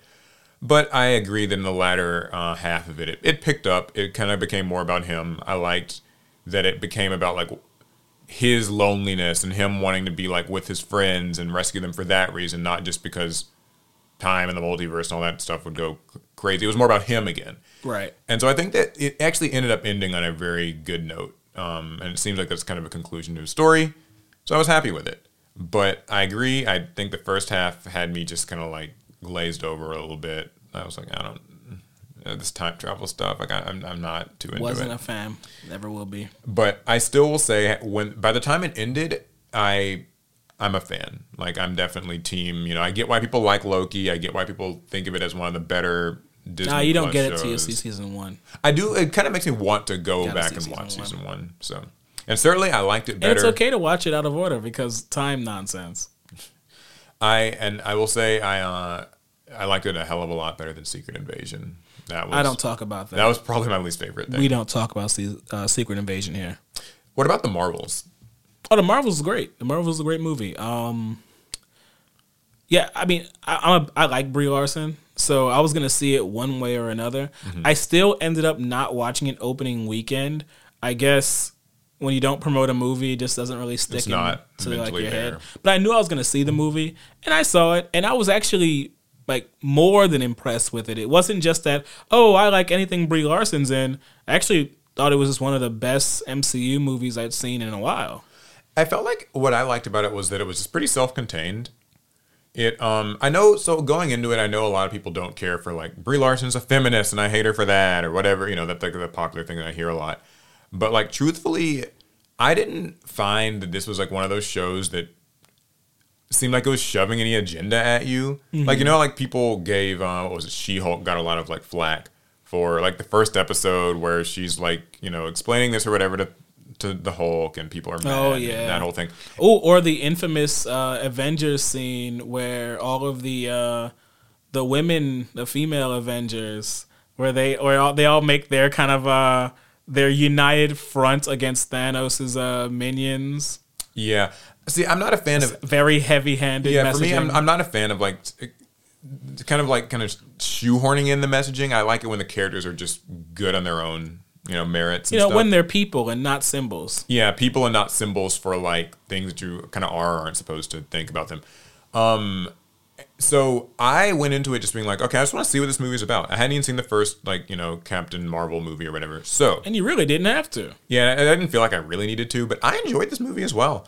I found that it, it told a pretty a, a a story that felt relatively self-contained. Mm-hmm. I think that it helped to humanize Brie Larson. She always, I know, to me, kind of came across as a little unapproachable. And if you had seen the first Captain Marvel movie, that would not dissuade you. Yeah, and so I think that having um you know the Miss Marvel character and um also the Captain Rambeau character, I think is having a team helped to humanize her a bit for me. And the movie was also kind of short compared to most Marvel movies. It was like an hour 40 45 minutes. Yeah, most that's of them are like over 2 rare hours for long. Marvel. Yeah, we're used to these uh, two-hour slogs, but um, Yeah, it was uh, it was compact. It was a great introduction to uh, Miss Marvel, though I still think you should watch the first episode of the Miss Marvel TV show just so that you can Get a vibe. actually truly understand Kamala Khan. But that was a, it was a good intro- uh, as far as cinematically, it was a great introduction to that character. Uh, Monica Rambeau's character, um, we hadn't seen her since uh, WandaVision. And so this was a great chance to see what she could do and what she herself was like in a um in a in a more controlled scenario because in WandaVision she was she wasn't like she had no almost no agency and she was a side character. Here she got a main role, so it was actually not really nice to see. And then I didn't expect for the three characters to work as well together on screen as they did. Yeah, I liked their training montage. It felt very anime. Mm-hmm. Um, that was cool. I like the action sequences. Like, kind of three characters teaming up and fighting is something that I don't think that Marvel actually does enough. Like, I know one of the most iconic fight scenes is from um, Civil War, Ah. where it's uh, it's like Captain America and the guy with the fist. I don't Winter Soldier or whatever, Yeah. and they're teaming up against Iron Man, and like everybody, I see people like beat they the mess out beat the boy. mess out of him. Yeah, but like I, I like seeing a choreographed team fights. Mm-hmm. I think when they're done well, they just they get me really hyped like nothing else can. It's like the Guardians of the Galaxy. and it kind of feels like a, a very anime fight. And, and so I think that's really cool. I think that this show, this movie handled action well. There were some funny things. Yeah. I like the kittens and the the, the, the, the nation of people who like Oh, the cats. communicate in song. Like I don't know, it felt like watching a Marvel movie kind of back in like early 2010s, kind of just where things still felt like kind of new and different and like exciting, and it didn't feel like they didn't spend the whole movie talking about the multiverse and mm-hmm. you know, I don't know, I I I liked it. I think it was nice. it, it, you know, it felt like a uh, almost like a breath of fresh air. I want to say it might actually be my favorite movie of this phase, just because it just didn't feel like it was mired down by lots and lots of world building BS. Yeah, and like pretense for like other Marvel multiversal things. So, So- it still had that post credit scene. I know people have a lot of thoughts on that. Um, I so I mean, I guess what I would say about the the Marvels is, it's a shame to see it not doing very well. I hope that people, you know, like I would say go see it. Like if you have some friends or whatever, and you just are maybe passively interested in Marvel stuff, set aside your like I hate Brie Larson or whatever things, and just kind of go and see it. It's it's a fun. I think it could be like a fun Friday night, Saturday night little movie to see. I think a lot of people are just waiting for Disney Plus. Yeah, or or watch it when it comes there. I mean, even if you don't see it in the box office, I still think it's worth seeing. Yeah, So- agreed. Agreed. So, um, yeah, I didn't have any big gripes with it. I think the worst thing you could say about it is just that like it. It's like if you if you're just superheroed out, then it's just more superhero. So Yeah. that's I mean, that's that, a yeah, thing, that's a, that's a whole other. That's but a whole yeah, other at that problem. point, that's it's yeah. That, so cool. Well, hopefully Marvel can figure things out. I'm rooting for them. I really am. Was that um, all three of your Marvel stories? That's all the Marvel stories I've got. I'm, I'm done with Marvel. Well, I have a gaming story. Okay. Let's game. So, well, now you will truly be able to game Oh, will I? because EA is officially working on letting players voice their own in-game characters. Okay. Yeah. So, I want to voice my character. Let's hear. Electronic Arts EA is seemingly working on a new technology that allows players to input their voice into the game, which is then replicated slash adopted by the in-game character. Is there a specific game for this, or is it just like a? There is no game, but there's a patent on on. file. Okay. So this patent was discovered by Very Ali Gaming and was originally filed back in October 2020, but only came became public earlier this month. The patent reveals a rough outline for a new type of technology that's, speci- that's specifically designated to reproduce the speech of a player within a game through a system that includes a synthesizer module, a voice converter module, and a vocoder module or vocoder module. But In short, you, You can can, your- voice your- your yeah. character. Thoughts. I'm horrified, terrified. So I don't think it's like that bad, right? So You're not thinking deep enough. Well, there's certainly are terrifying implications. Mm-hmm. Just the fact that they're getting voice data that's already like kind of weird, and I, I have a weird feeling they would also like sell it back to you if they could, where it's like you can pay to have a version of your character, like you have your character voice a thing, and like it's an NFT. Like I feel like th- there's like a dark future where that could exist. So that kind of creeps me out. See, that's what you're worried about. I'm What worried about worried the about? users. Okay, what are you thinking? What's the use case here? So I'm horrified. So you know, uh, games are getting more mature nowadays. oh dear, I see where this is going. Yeah. Uh, uh, so you know, more games are including like sex or sex adjacent like acts, and now um, you're not just creating your character. Some people make their characters look like themselves. Some people do Yeah. that. Now it can sound like you too, so you can go have sex with the little green woman or blue woman or person. Really, it could be whatever you're into. Um, because now it could now you it could be your moans and Oh dear. and then and, and then I was like, oh, but what about modding? Oh God, you can mod. I mean, something I also kind of worry about is like if this was in like let's say some you know rated M Skyrim esque game or Oh no, you know, whatever. not one of those. What what what is the RPG that EA makes? Dragon something? Dragon Age? Oh, Dragon Age. Yeah, like you know, just imagining a world where like, what if you're a kid playing this, and so like you're a kid and like you put in like their voice, like would they? Surely they should not allow you to do that. I mean, how could they know? Like I would think there would have to be an agreement, like a legal agreement, where it's like, okay, you can't use this like voice inputter thing unless like you're 18 or older. Now, obviously, people will lie, but at least there's got to be like some dis- disclosure Well, at thing. that point, the, they have to increase the entire rating of the game, right? well, the thing is, if it's rated M or something, Oh, then it's already. then it 18. already.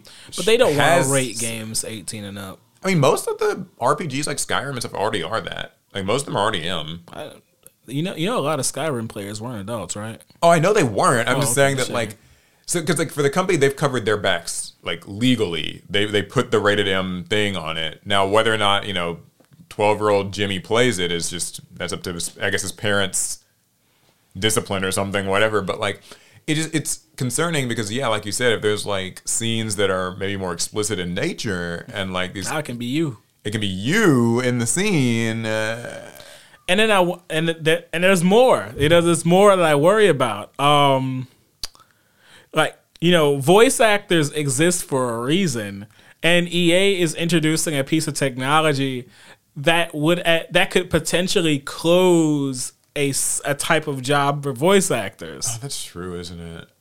You voice your character. It's kind of dark. You know what it reminds me of a little bit? What? It's like that at grocery stores where it's you know like self checkouts. You check out your Oh, yeah. groceries. You do- yeah, check out your groceries. You know what I mean? Like, and, and in the process, we will fire. Yeah, those, You know, a, a, all those lanes are empty now. yeah, those lanes are empty, or if they even exist, some have just been like torn down. A lot of WalMarts you go to now are just fully self checkout. Um, and so we've fired those people, but also you're doing the task of you know checking out your groceries. There's not a, like a clerk or cashier or whatever. You're still paying the same amount for the groceries. You're not getting any savings because they fired somebody. So it's like a similar case in this video game where it's like, oh, we didn't actually hire anybody to voice the main character. We just you you Yeah, voice you, them. you do it. You do the work for us. and in the name of immersion, we'll say you know it's a big technological marvel, but like truthfully, it's just like oh, we didn't have to pay somebody. It's like so now you can be Peter Parker in the next uh, Spider-Man game. you can be Geralt in the next Witcher game. You can be uh, you. Oh, and now I'm thinking about the NPC uh, trend that was going around. People already want to voice their own like NPC characters. Now you can be a main character. Yeah. Mm, yes. Yes. Yes. I, I, I, I- it's concerning.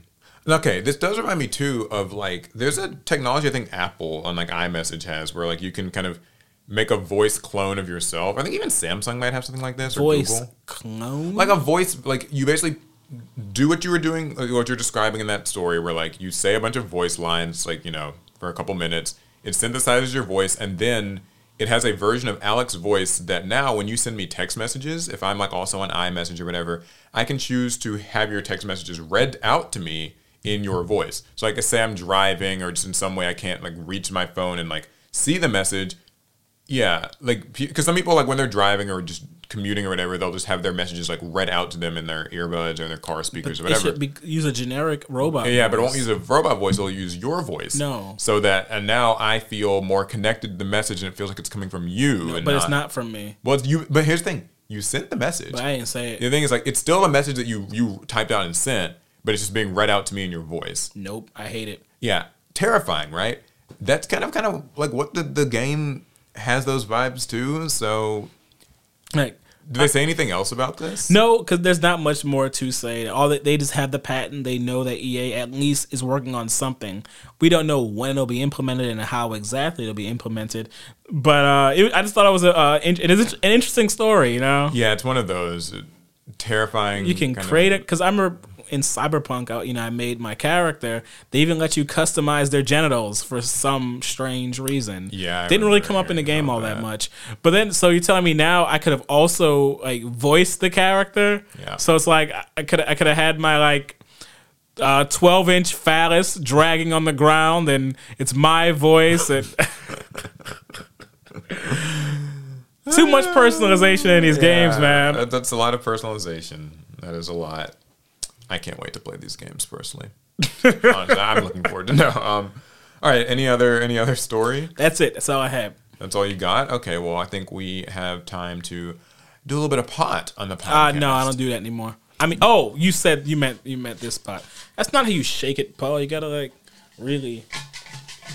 We have more viewer questions to read, and this is a reminder we will be opening a Google form. Should be in the show notes now. Got my first card. Let me get one, two. We each draw two cards from the pot of greed. All right, what you See got, is Paul? They've got to say. Okay.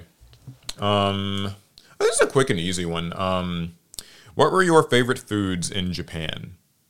Oh, This is an interesting one. yo. Um, so yeah, now we this did is get to go to mm, Japan. There's probably a more a story from a few months ago or a question from a while back. But we never did tell them too much about our experience. In this case, it's about food.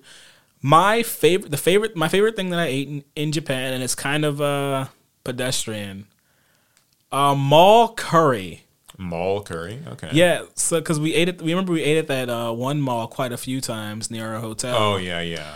and one spot specialized in curry and they would they had all these different types of curries that they would make and it was all fire i loved it i loved eating the curry it was you would think oh it's mall curry it's gonna be garbage that was some of the best food i ever had in my life I mean, maybe it was bad to the people who are used to living there. They might think it's like maybe for them for food. me i was like yo this mall curry is crazy Yeah, I actually one of my favorite things um, was fish for breakfast. It is such an uncommon thing, like ah you know, here in the states. But just having fish for breakfast was like kind of it was a very Because like I didn't have any uh, fish at the hotel, but on the flight back, you know, they were still serving us Japanese style food.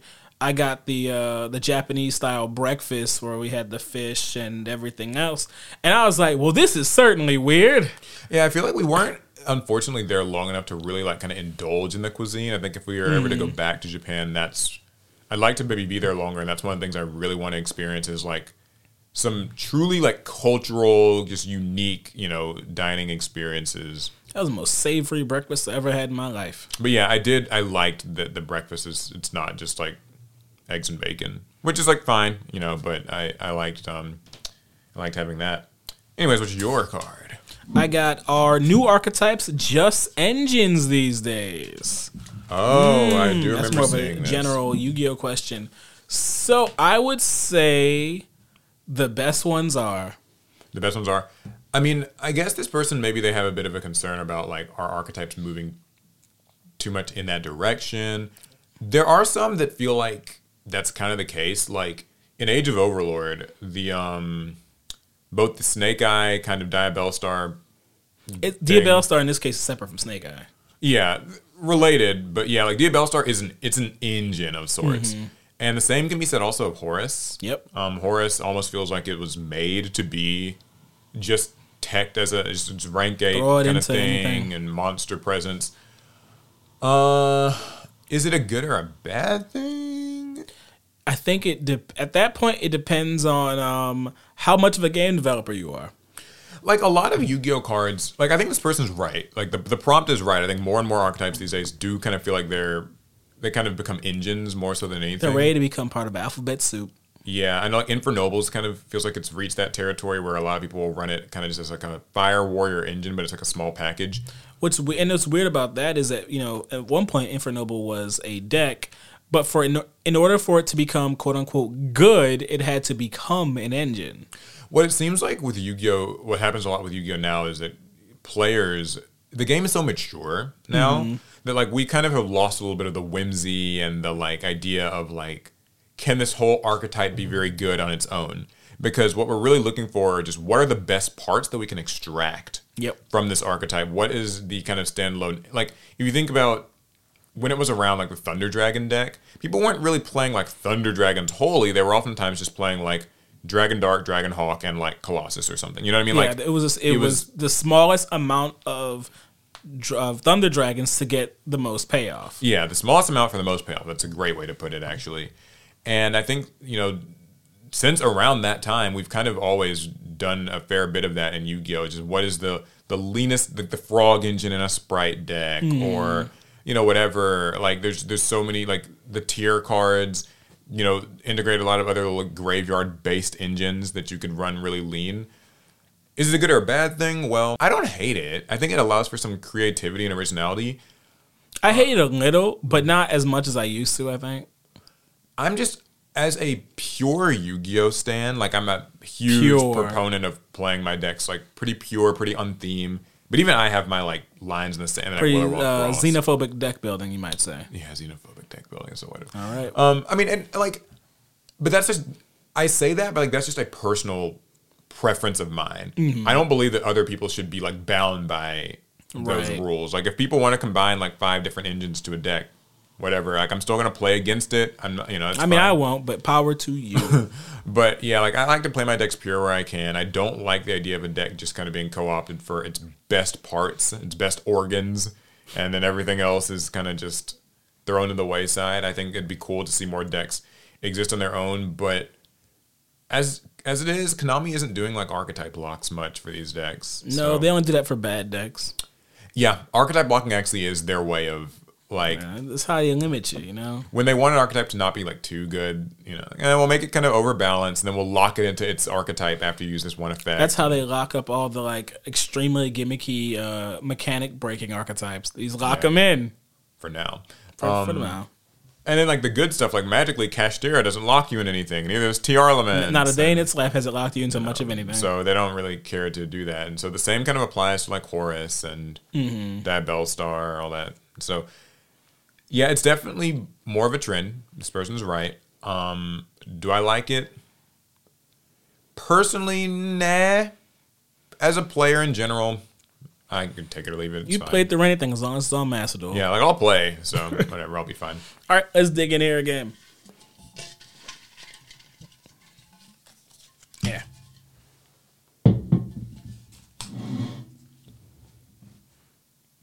This one's long. Oh, okay, here we go. Discuss the new Dark Magician and Blue Eyes White Dragon Asian English decks and power up packs. Should we have them? Yeah, I think this person was referring to should we have like power up packs and stuff as well.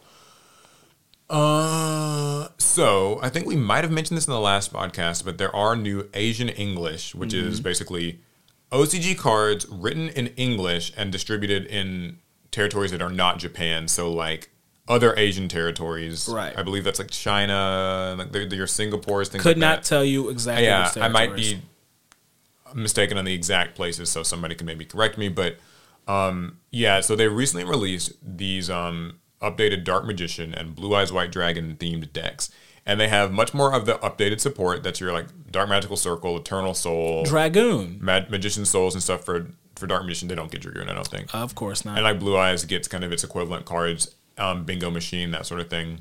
Um, Blue Eyes Jet Dragon.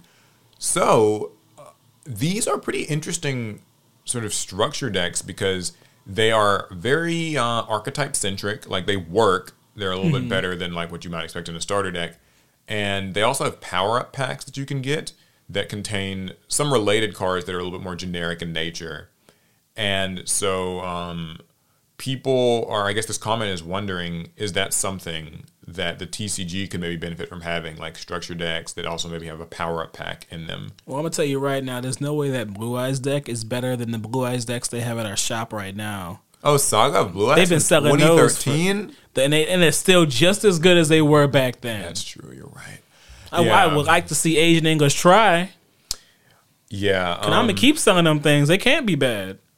Well, I will say this. I have actually ordered one of each of these decks Oh. um, from overseas. So they'll probably be here hopefully in like a week, maybe.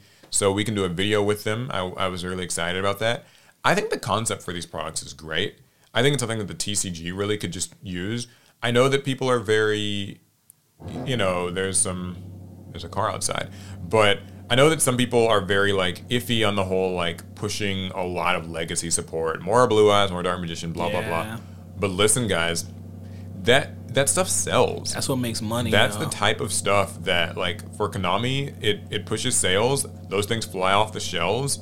And unfortunately, the things that won't really fly off the shelves as fast are like Valiant Smashers. Valiant Smashers or the Dark World structure, the Trap Trick structure. They'll fly off the shelves for like a maybe more competitive player who wants to, you know, kind of like a budget Trap Tricks deck, sure. But this is what you can sell to a person who does not know as much about Yu-Gi-Oh. They remember it. It it's a good kind of I don't know if I call it like an onboarding product, but I think it it inadvertently functions as that, And all you need to do is be able to speak Asian English. which is English. I mean, I don't know. I guess for them though, that might be sort of a more bizarre like language for the product to be. I wonder but- if because we're gonna get them soon. I want to compare the cards and see if there's any uh, actual like functional difference, Oh, physical the, the way differences. they are printed and like Printed and all that. translations. I'm curious. Yeah, so I think it's a cool product. As for the power up packs thing, they've done power up packs before, actually. Um, very briefly, there I remember the V for Victory. Uh, did you know anything about this? This is new. No.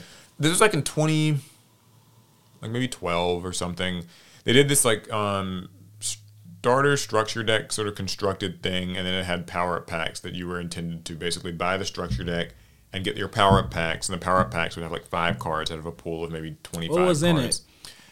Think like Forbidden Lance at the time. Oh, I meant what was the structure deck? It was like a Utopia, just kind of Zexalish themed Hmm. strategy. I don't remember this one.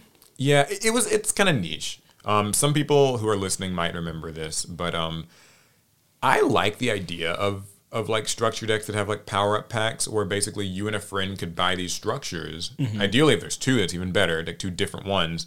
So like you get Blue Eyes, I get Dark Magician, and then like also we get these, I would never. or vice versa. Oh, okay, I do that. Um, and we get our power up packs, and it kind of slightly changes our decks and allows them to be a little bit different, a little bit better. Um, and it gets you, it's like a gateway into opening packs and changing your deck. Yeah. Because that's sort of supposed to what you're, you're like taught in these TCGs is like you buy your starter deck, and now you need to buy some packs to like power it up and change it.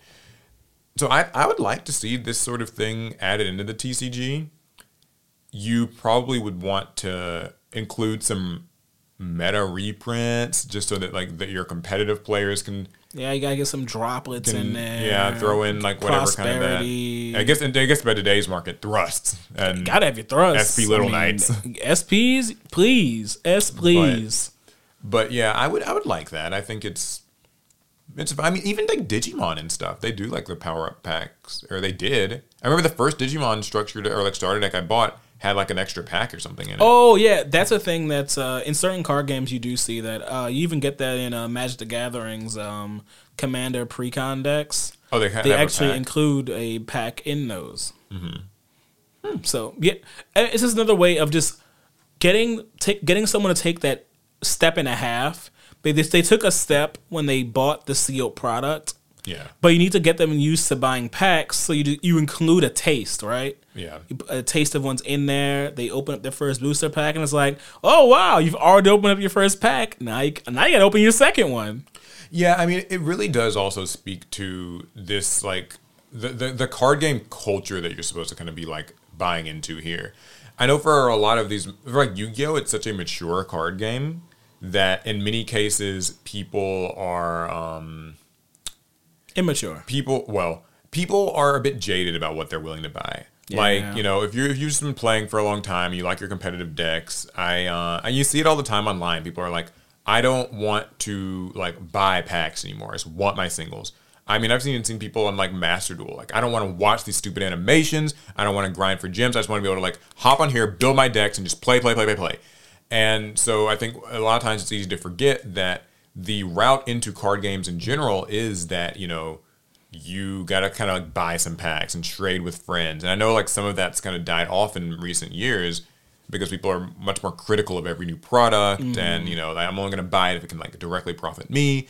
Um, we've talked about this, but I think that for a new person, this sort of experience sounds like exactly what Yu-Gi-Oh probably needs right now Yeah. And it sells better on the shelf because like if you do throw in a few nice little reprints that like can get a competitive players like you know i then it means that this is no longer just a product where like once it, you've bought one or whatever you're done there's still like a little bit of an rng pull there and That's they should have put in the uh, Valiant Smashers. SP Little Knight, an immediate reprint. yeah actually it's funny it would have flown off the shelves Boys, Valiant Smashers would be gone. It'd be off the shelves and you know what all these like centurion cards would be like They'd be much like cheaper. half the price because there'd be so much being open It's like, I don't want no Centurion. I just want Little Knights. Yeah. Yeah, I mean, you guys know my my uh my take on reprints. My stance has always been just reprint a lot, reprint quickly. Don't waste time. I think people deserve to just be able to like play the cards.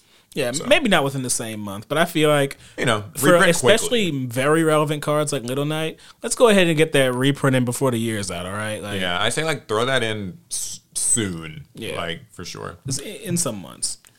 Anywho, I guess that's all of the all of the pot of greed questions. We've had enough pot, y'all. Yeah, we've had enough pot. Two each. Two draws each. Um yeah. So hopefully you guys enjoyed. Um this was a fun podcast back.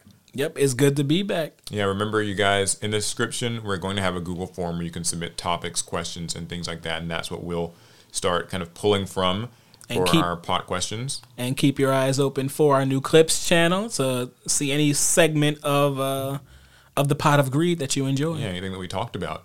Anyways, make sure you subscribe to APS Amplifier and of course Team APS on YouTube. Follow us on social media on And Facebook drop and. Twitter. And drop us that five star review. Yeah, five star review, a comment, a thumbs up, anything helps. All right, I think that's gonna be it. We'll see you guys in the next one. Pass, Pass turn. turn.